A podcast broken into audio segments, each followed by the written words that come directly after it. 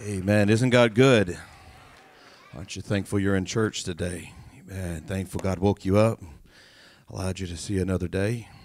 He didn't. He didn't have to, but I'm glad He did. Amen. Amen. It's so good to be here. So many memories. It was this pulpit right here 30 years ago that I preached my first message. And if you call what I did preaching, I don't know if you call that preaching, but I cried more than anything. But Amen. God has brought us a long way, and He's been so faithful.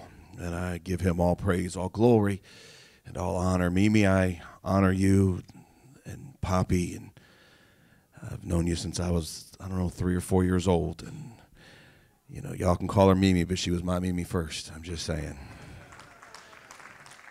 I love her, and I love, I miss Poppy dearly. And I give you all the honor today. Amen. And you're so worthy of it. Pastor Tim, Sister Teresa, you raised me like a kid, like one of your own. Matter of fact, Sister Teresa, I call her I call her mom more than I do anything else, and so I give honor to them today. I love them very much. Um, Brother Frank, I give you honor today. I was a teenager, and we went to Houghton College for camp meeting. Me and my dad. My dad fell asleep, and I may or may not have snuck out. And Brother Frank may or may not have chased me all night. he was security. Good memories. Good memories. Amen. My when we came here, I was seven, and so my memories of the beginning or the the sprouting, as Pastor Tim said, is from the mind of a seven-year-old. So they're a little different than than their memories. But uh, there is one memory that I do want as we're getting into the getting into the Word of God. I, I need I do have a message, but I was seven or eight years old. We were uh, we moved here. It was Poppy and Mimi and Pastor Tim, Sister Teresa, and Matthew, who was a streaker. If you didn't know that, he was a streaker as a kid. And we all lived, and my brother and I and my parents lived in the same house there on Taft Road. And we had church in that house, and we, there was one bathroom in that house. And so once or twice a week, the sink became a hair washing station, and a lot of memories there. But there was a day, Poppy and my dad were both at work. They were both working at Sears, I believe. And us kids were doing something, and I really don't remember what led to it, but Matthew fell down the stairs into the basement. And they got word to uh, Poppy and to my dad at work that, that they had called the ambulance and that Matthew had fell down the stairs. And it was a scary moment, and um, Poppy uh, was in a predicament because Mimi, I believe, had dropped him off to work that day. He didn't have a vehicle, and my dad, the only vehicle he had was a little Volkswagen that he had made into a, like a like a dune buggy. He had taken all the seats out of that Volkswagen except for the driver's seat, and so my dad had to drive Poppy to the house. So here's the image you have a little small Volkswagen, you have no seats, you have a giant of a man in Poppy, and you have a milk crate. And Poppy sat on a milk crate while my dad was Mario Andretti trying to get to the house, holding on for dear life, sitting on a milk crate in the middle of a, a Volkswagen Beetle. And uh, that was a memory I have of Poppy. If you knew Poppy, that image, it's, I'll never be able to forget that image. Amen. But what, what memories, so many memories. Turn with your Bibles, Isaiah chapter 43. Isaiah chapter 43. I'll be reading two verses beginning in verse 18. Amen. We could be here all night telling stories and and I'm just there's so many memories and I'm just thankful for the goodness and mercy and grace of God. Amen. I wouldn't be where I am today if it was not for this church right here and what took place in my life around these altars, running these aisles, prayer meetings in this place. The people. It was Sister Deanna McClellan. Her name became McClellan. She was teaching Bible. She was teaching the youth class downstairs in our youth class, and she's the one that taught me. If you're ever looking for Titus, Timothy, or Thessalonians, all the T's are together in the New Testament. She taught me that as a kid. I've never forgotten it. If ever looking for a verse and then, oh, all the T's are together. They're all in the New Testament. Learned that right downstairs in this church. Isaiah 43, verse 18. Remember ye not the former things, neither consider the things of old. Behold, I will do a new thing.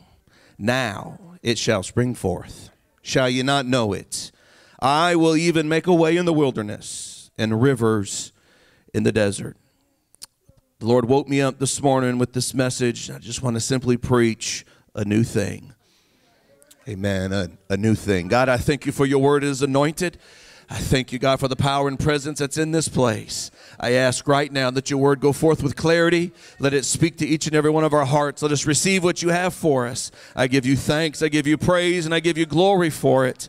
In the mighty name of Jesus, we pray. In Jesus' name, amen. Amen. You may be seated.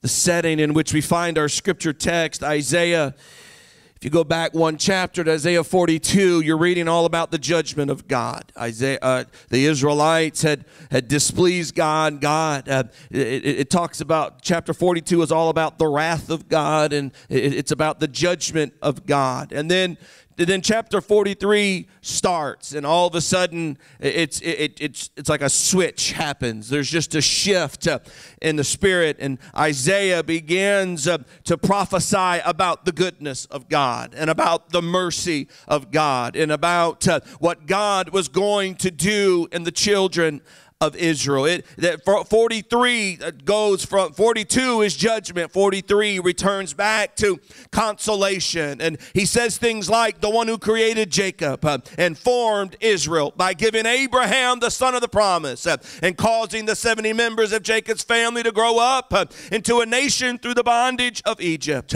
Promises he will shelter and preserve his people. I'm thankful for the promises of God.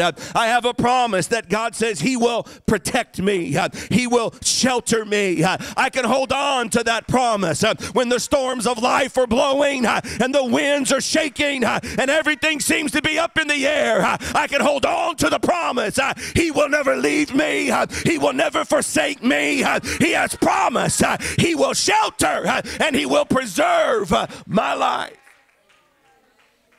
you can hold on to those same uh, promises. God reminds Israel that He has removed fear from them because He redeemed uh, them. Aren't you thankful for the power uh, of redemption that's in this place? Uh, if you look back over your life and where God has brought you from, every time fear tries to creep its way into my life, I can remember I have been redeemed. I am not the same man I used to be. I'm not what God, you know, what I was, but God picked me up, turned me around, placed my feet on a solid ground. He gave me a song to sing. I've been redeemed.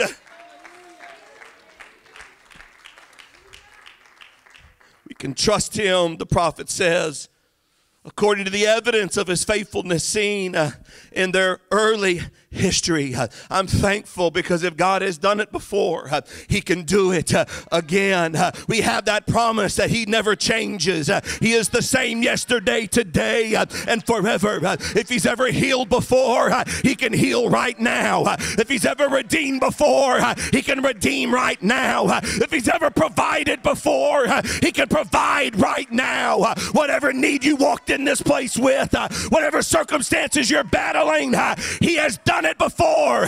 He's going to do it again. So do it in my life, God. Do it in my situation, God. Do it all over again. He says, because he's done it before. We can look at where he's brought us from, the prophet says. And we can do we can boldly walk with faith. The reason that Israel should receive this fearless reality of God is because He has in past tense redeemed them. He's already proven that He loves us, He's already proven that He cares for us. And God explains that His mercy and judgment are always available to Israel. And a byproduct, they're always available to you and I today. His mercy is available in this place. His grace is available in this place. He is the Holy One of Israel, he says. He is their Savior. Throughout this portion of Isaiah, God over and over and over again confirms the fact that His very name is connected to His people. He says, I am the Lord, your Holy One, the Creator of Israel, your King. God reminds Israel of who He is. Uh, he is the King of Kings, uh, He is the Lord of Lords, uh, He is God Almighty, He is full of glory. And He reminds them, Not only am I a king, but I am your king. Sometimes I think we forget that. We get to worrying, we get to fretting, we, we, we, get to, can we get out of this situation that we in? But we forget uh, He's my King, uh, the King of Kings, uh, the Lord of Lords, uh, God Almighty. He is my King. Uh, he wants to be a personal God. Uh, if you're in this place, I want you to know you're not alone. you're not walking through what you're walking through all by yourself because He's a personal God. he doesn't just want to be God, He wants to be your God. he doesn't just want want to be king, He wants to be your king. He reminds them He is merciful, He is holy, He's the creator of all things, He's the King of Israel. He says, Thus saith the Lord, which maketh a way in the sea and a path in the mighty waters. He's remembering, reminding them of God delivered them through the Red Sea. He brings them out of Egypt and he brings them through the Red Sea on dry ground. And it says, which bringeth forth the chariot and horse, the army and power, and they shall lie down together and shall not rise. They are extinct. They are quenched as tow. Talking about uh, the army uh, of Egypt being uh, drowned in that Red Sea. They made it through on dry ground. And as the army of, of Egypt tried to pursue them, the waters collapsed collapsed and their enemy was defeated. And then he says, after all of that, that's where our scripture text is. Remember ye not the former things, neither consider the things of old. Another translation says it this way Don't you remember the former things? Don't you consider the things of old? This is not a command to forget past victories. That flies in the face of too many scriptures. Uh, Jeremiah said something very similar one time in Jeremiah 16 and 14. Therefore, behold, the day comes, saith the Lord, that it shall no more be said, The Lord liveth, uh, that brought up the children of Israel out of the land of Egypt. Uh, but uh, the Lord liveth, that brought up the children of Israel from the land of the north and from all the lands whither he had driven them. And I will bring them again into their land, and I gave uh, unto their fathers. This isn't saying that past victories uh, are not important or should be forgotten because Deuteronomy says, uh, There shalt uh, eat, thou shalt eat no unleavened, no leavened bread. With it seven days shalt thou eat unleavened bread therewith, and even the bread of affliction, for thou camest forth uh, out of the land of Egypt in haste, uh, that thou mayest remember the day uh, which thou came forth out of the land of Egypt all the days uh, of thy life. God isn't telling them, forget what I've done in the past, forget the victories of years gone by. No, that's just fuel for me to get through today. That's just a reminder. He did it then. He's going to do it now. I don't forget what he's done in the past. I honor what he's done in the past because it tells me my future is safe. My today is safe. It was safe then. It is safe now. Tomorrow will be safe when I get there because God does not change.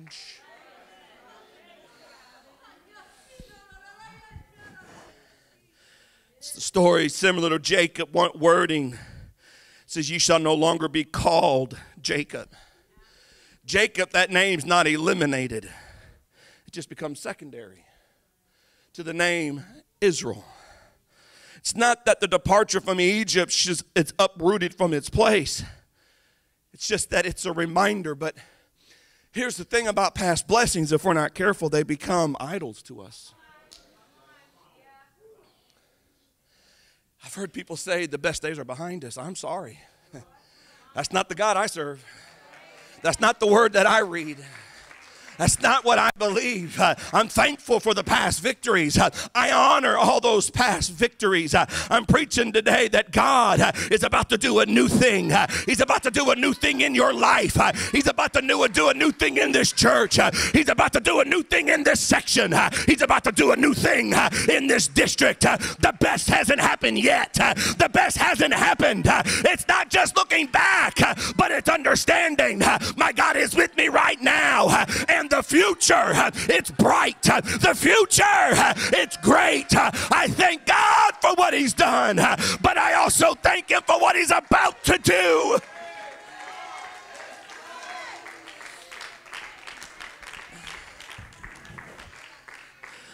Mimi's here, and Pastor Tim and Teresa are here, and I'm thankful uh, for the many years of labor and sacrifice uh, because uh, we wouldn't be here today uh, if somewhere along the line Mimi and Poppy just decided uh, it's not worth the fight, uh, it's not worth the struggle, it's just not worth the price is too much. they could have closed the doors on Taft Road and they could have went back to Arkansas whenever they chose, but they didn't because they had a call of God in their life. we're here because they were faithful faithful there, but that means I am required to be faithful now.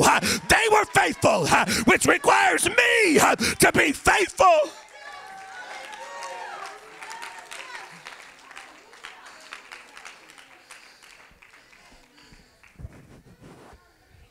We wouldn't be celebrating 40 years if Poppy and Mimi, Pastor Tim, Sister Teresa decided somewhere along the line the battle's too hard and they just walked away. But they were faithful.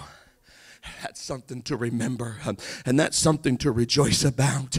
But the story doesn't end with Poppy. The story doesn't end with Mimi. The story doesn't end with Pastor Tim and Sister Teresa. The story doesn't end with the Worleys. The story doesn't end with the Vonas. The story doesn't end with the D's. God is still writing the story. It continues. He hasn't done the best work yet. We haven't seen it yet. There is a new thing He's wanting to do. God says, Yes, I've blessed you.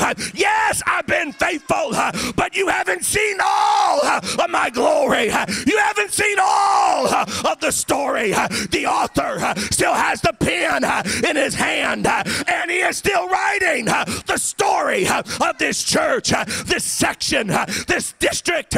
God is doing a new thing.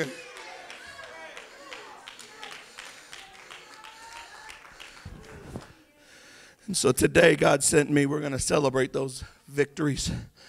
I'm celebrating them with you. We've heard all this, we've heard so many stories over last night and today. And I'm thankful for all of those memories. But God sent me the pulpit today uh, to speak to the future. Uh, I'm thankful for the past uh, because we wouldn't be here if it wasn't for that. Uh, but I learned one thing uh, that people say my past uh, doesn't dictate my future. I'm not sure how much I agree with that because the past, He's been faithful for 40 years. That means He's going to be faithful if He tarries uh, another 40 years. Uh, we made it this far uh, and we're going to keep making it. Uh, he's the same God. Uh, he never changes. Uh, and if that is true and if that is real, then that means the past can predict the future. The past tells me he was faithful then, he will be faithful now. And five years from now, 10 years from now, he will still be faithful.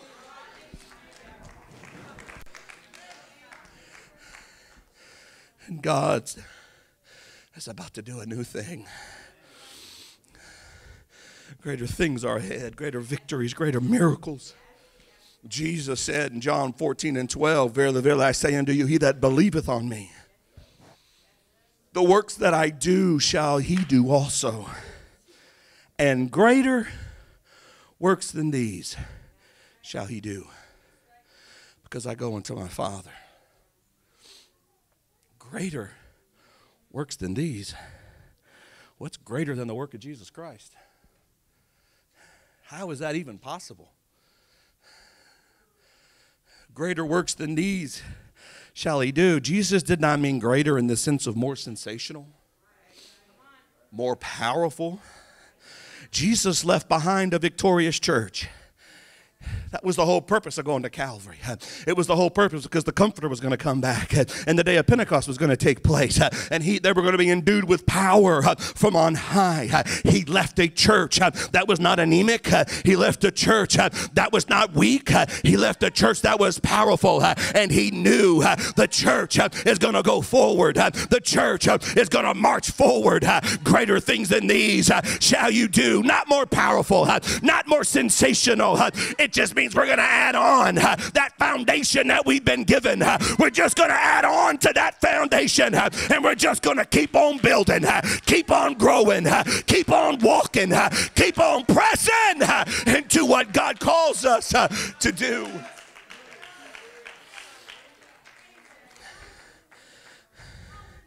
The promise seemed impossible. Yet Peter's first sermon, 3,000 people are converted. 3,000 people repent, are baptized, filled with the Holy Ghost. A few days later, 5,000 are added to the church. It's not that these works are greater than the death, burial, and resurrection of Jesus Christ, they were just added on to that unveiling story just adding on to that unveiling proverbs 4.18 says but the path of the just is as a shining light that shineth more and more unto the perfect day the path of the just as long as we're faithful with God, we're faithful with Him, and we walk with Him, and we just continue growing. We're not doing greater. When we say greater things are ahead, that's not diminishing anything God's done in the past. That's not diminishing anything God's done in our lives up to this point. All that's saying is God's got more. He's going to just keep adding on. I'm thankful He knows how to add on. Just keep adding on. My story. If my story was over, He could just call me on home, but that's not what He has in store. There's some more, there's greater, there's added on that still has to happen. And there's some adding on that's still about to happen in CLA. There's some adding on that's about to happen in your life. God's been good to you right now, but this isn't your full testimony. He's not through in your life. He's not through in your family. He's not through with your kids. He's not through in your family. The enemy tells you it's too late. They've gone too far. But I've come to tell somebody he's about to do a new thing. God's not done with your family. God's not done with his church. God is adding on to the story.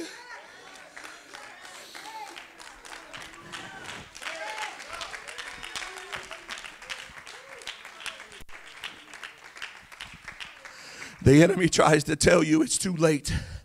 They've gone too far. They've done too much. No, I'm sorry. You don't know my testimony. Very few people know my testimony. But I should not be here today.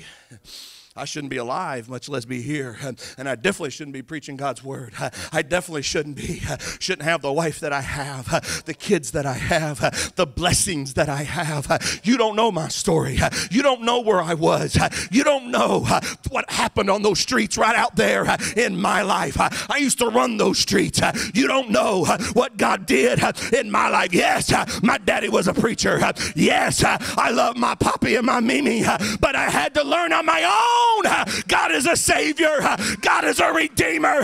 And there came a time in my life I had to make a decision Am I going to stay out there or am I going to make my way back in here?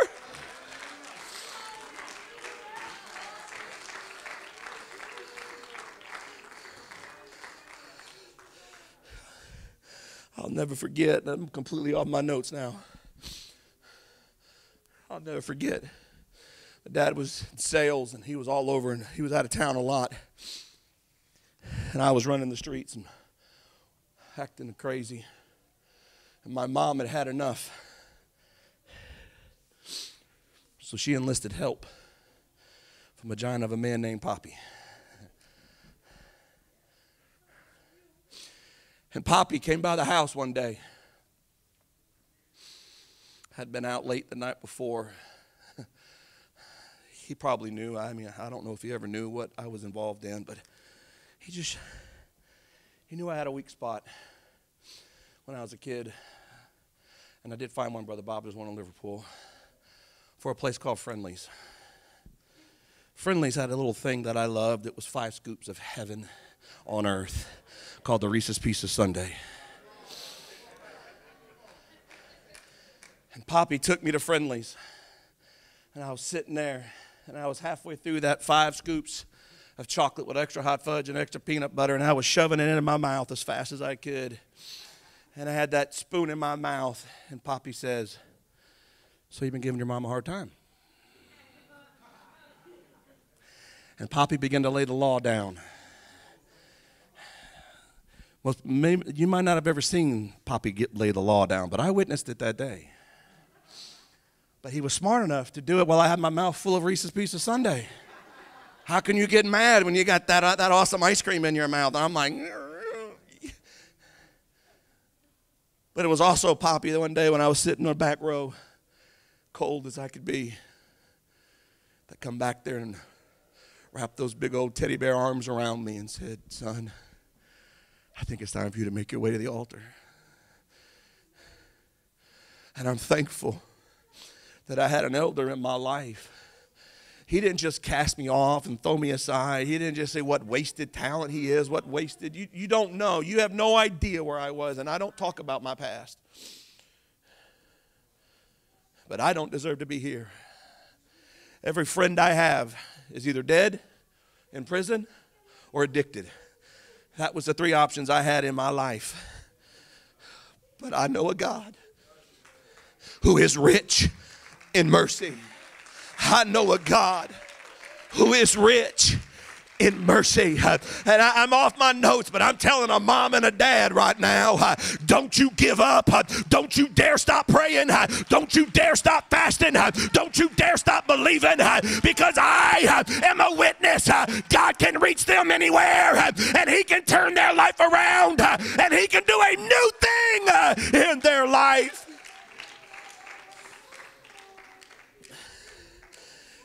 God said, Behold, I will do a new thing.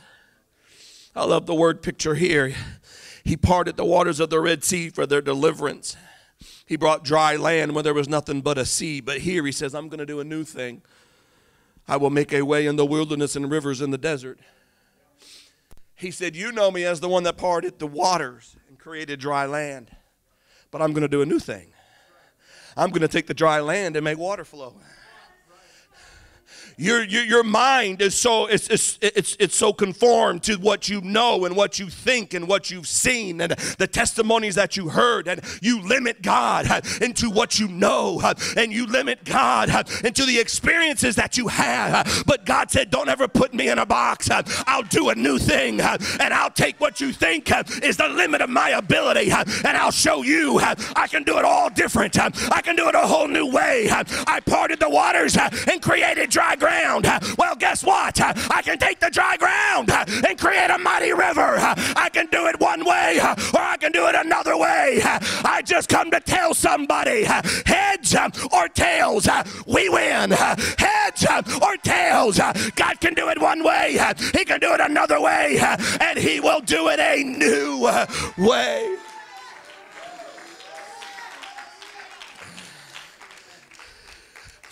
He said, I'm going to send water to the dry places. Before I sent dry places to the water. But now I'm going to send water to the dry places.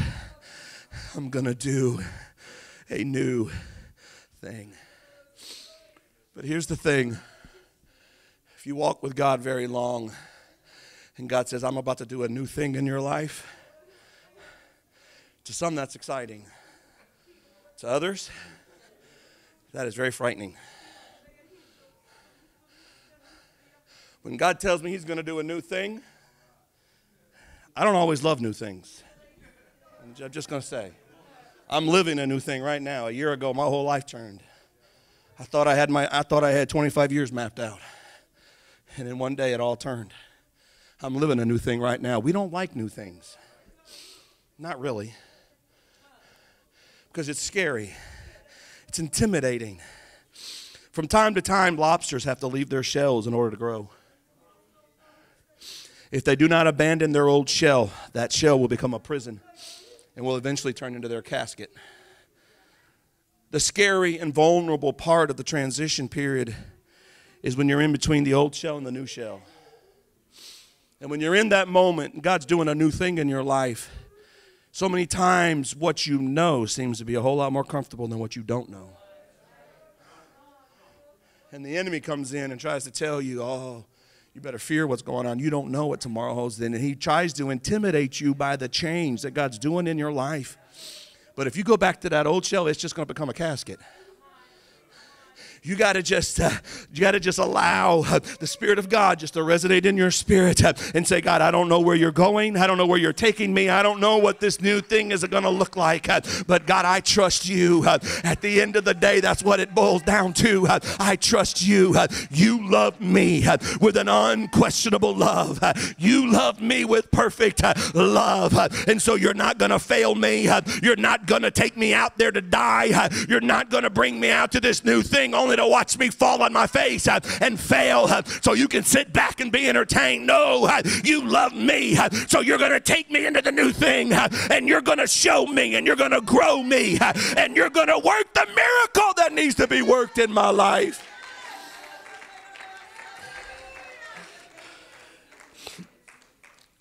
We all like the new shell in theory, but we don't like the process of getting there. Philippians 3:13, brethren, I count not myself to have apprehended.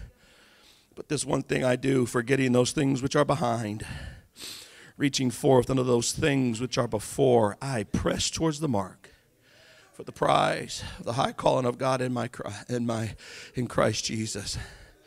Forgetting those things which are behind. Again, that's another one of those statements. It, it doesn't mean we forget what he's done. He's talking about a race reference a runner. If you ever ran long distance, when I was when I was in school, I ran some cross country. A runner doesn't focus on the race that's behind them. If you're running long distance, if you ever run, do any kind of running and training, you're gonna you're gonna get to a point in that in that run or in that training session that you hit what's called the wall. And when you hit the wall, everything within you screams stop. It screams quit. It screams too much. I've been there. My legs don't want to move.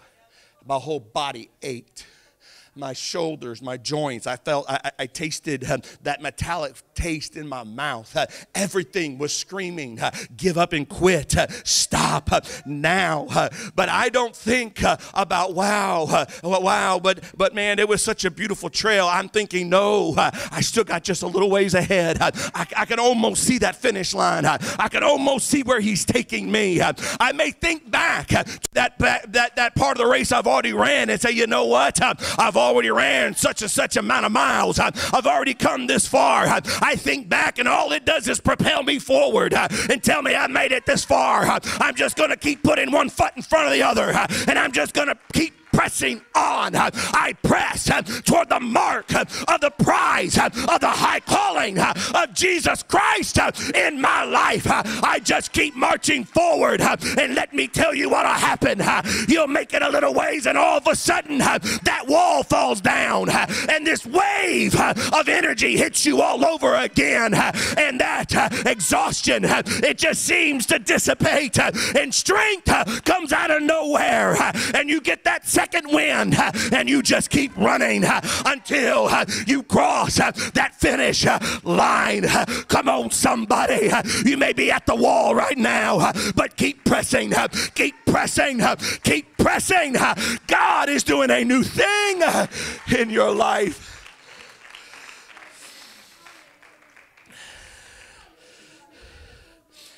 He spake a parable unto them, No man putteth a piece of new garment upon an old. If otherwise they both, the both new, maketh a rent, and the piece that was taken out of the new agreeth not with the old. And no man putteth new wine into old bottles, else the new wine burst the bottles and be spilled, and the bottles perish. New wine is put into new bottles, and both are preserved. Salvation is a beautiful thing. Jesus did not come to patch up your old life. And I'm thankful he didn't come to patch up my old life. No, Jesus comes to provide a new and superior garment. It's a whole new life. Isaiah 61 says he's come to appoint to them that mourn in Zion to give them beauty for ashes, the oil of joy for mourning, the garment of praise for the spirit of heaviness. The wine of the Holy Ghost, it cannot be improved upon. It is new, but not different, because we have the same experience that the apostles had when we read that Acts 2nd and, we read through that day of Pentecost experience. The same Holy Ghost they that they were filled with is the same Holy Ghost I'm filled with. It's the same Holy Ghost that you're filled with because it comes from the same source, a God that never never changes, a God that is the same yesterday, today, and forever. But you cannot put this powerful wine into an old wineskin. It'll burst. It's too dry. It can't stretch as the wine matures. New wine has to be put into fresh, radically different wineskins. That's what salvation is all about uh, in our life. He completely changes the vessel. That's what He's doing in your life right now. He's changing the vessel. But, Pastor, that's also what happens to the church. God wants to do a new thing, so He creates new vessels we have to have our wineskins renewed. We can experience revival and we can experience renewal. But when God brings us something, that, that happens when God brings us something we've had before. And that's all great and that's all wonderful. But then there are seasons when God wants to do not only restore us, but He wants to transform us. And when He is finished, we're not going to feel the same. We're not going to look the same. We're not going to act the same. You say, Well, I've been in this thing for 20 or 30 years. Great. But you still haven't, you haven't reached the point where God's through. God wants to do a new thing in your life. Uh, and that's why you're in the season you're in right now. And all the changes feel uncomfortable and all the things that's happening that you don't like. Uh, you don't like how it feels. And you're that lobster outside the shell. And uh, you're kind of just like, I don't know uh, what I think about all of this. Uh, God uh, has an incredible anointing. He's about to pour into your life. But He has to change some things before that anointing can be poured out. He has to change some things. But because the old me can't handle the new anointing. The old me has to change if I'm going to walk in the anointing and the authority and the power that He wants me to walk in. So I hold His hand and I walk by faith and I trust Him in the process.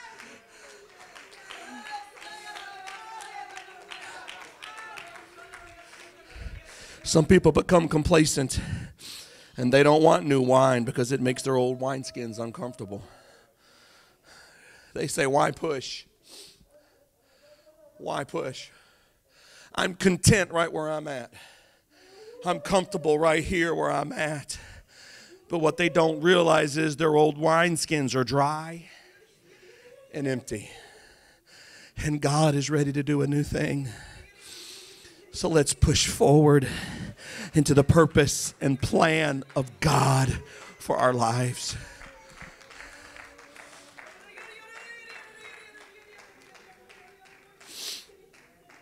Shakespeare wrote in the Twelfth Night Be not afraid of greatness. Some are born great, some achieve greatness, and others have greatness thrust upon them. I don't build theology on the writings of Shakespeare, but I do see a message there in that statement you can't fear the greatness.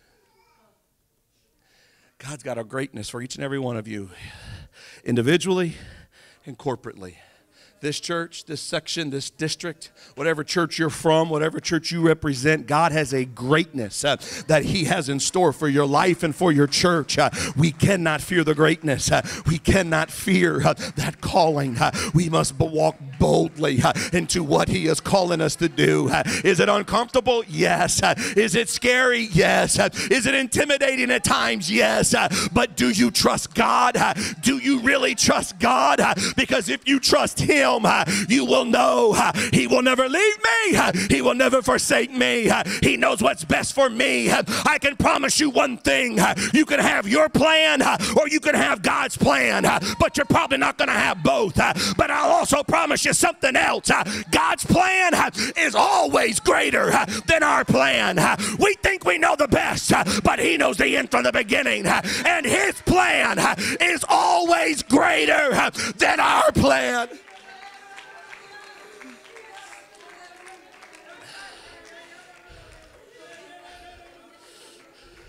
I'm quickly coming to a close that the musicians will come. I was reminded this week of the story of two guys in the Bible. Their name was Eldad and Medad. I don't know about you, but I've often wondered who names these people. Who names them and then rhymes? Eldad and Medad. But there was two guys by the name of Eldad and Medad. And God is telling Moses, I want to do a new thing in Israel.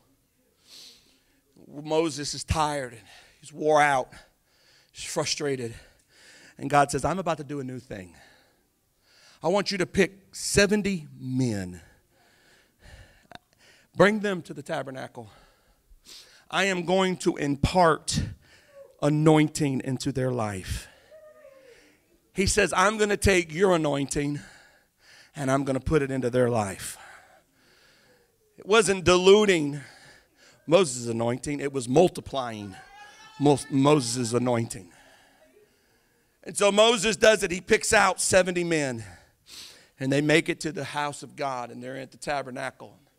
All of a sudden, the power of God falls, and, and God does exactly what He told Moses He was going to do. And the power of God begins to hit these 70 men, and they begin to prophesy. But then the scripture says that actually there wasn't 70 men there. There was only 68. Two men, for whatever reason, didn't make it to the tabernacle in time. And they were out in the middle of the camp. Eldad and Medad. And all of a sudden, God said, I'm going to pour my anointing out on 70 men. 68 may be here, but there's two more that's a part of that 70. And God pours his anointing out in Eldad and Medad's life out in the middle of the camp. And while the 68 are prophesying in the tabernacle, Eldad and Medad are out in the middle of the camp uh, and they just start prophesying. Uh, they're prophesying about the goodness of God and they're prophesying about what God's going to do. Uh, and it scares the people because they're not used to that. That's new. They're used to Moses being the one prophesying. They're used to, they're used to God speaking a certain way. And so a young man runs uh, to Moses uh, and he tells Moses what's going on. You find it in Numbers 11, verse 27. Uh, and there ran a young man and told Moses and said, Eldad and Medad do prophesy in the camp. And Joshua, the son of Nun, the servant of Moses, one of his young men, Joshua's just a young man right now. He doesn't really know what he's about to say. And he answers and says, My Lord Moses, forbid them. Because this was new, it was scary, it was intimidating. Moses forbid them. And Moses says this in verse 29 Envious thou for my sake? Would God that all of the Lord's people were prophets and that the Lord would put his spirit upon them. Moses said, Why would I forbid them? Why would I try and stop uh, what God uh, is doing? Uh, he said, I wish every man, woman, boy, and girl would buy into what God is doing. Uh, the harvest uh, that is upon us, uh, it's going to take more than just bishop, it's going to take more than just pastor. God is calling some men and some women in this place today, and He wants to impart His blessing, His glory, His anointing in your life. It's time. It's time not just for the church to prophesy, not just to prophesy in the building, but it's time for some saints to be walking on their job site and walking on their school campus and walking into their neighborhood and into the supermarket and they meet somebody and all of a sudden the Spirit quickens them and they begin to speak. Thus saith the word of God. It's time. God's going to do a new thing. There's a harvest. There's a harvest. There is a harvest. As we all stand.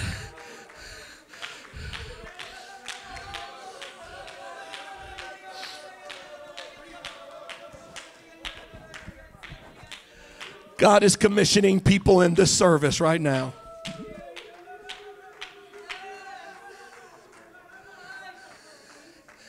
And this is what I feel to do.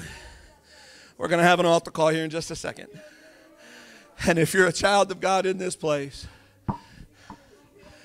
and you are ready to answer that commission, I want you to just begin making your way to the front. I've asked Brother Vona, he's bishop of this local assembly. I'm going to ask him to pray. God wants to impart a whole fresh anointing on his people.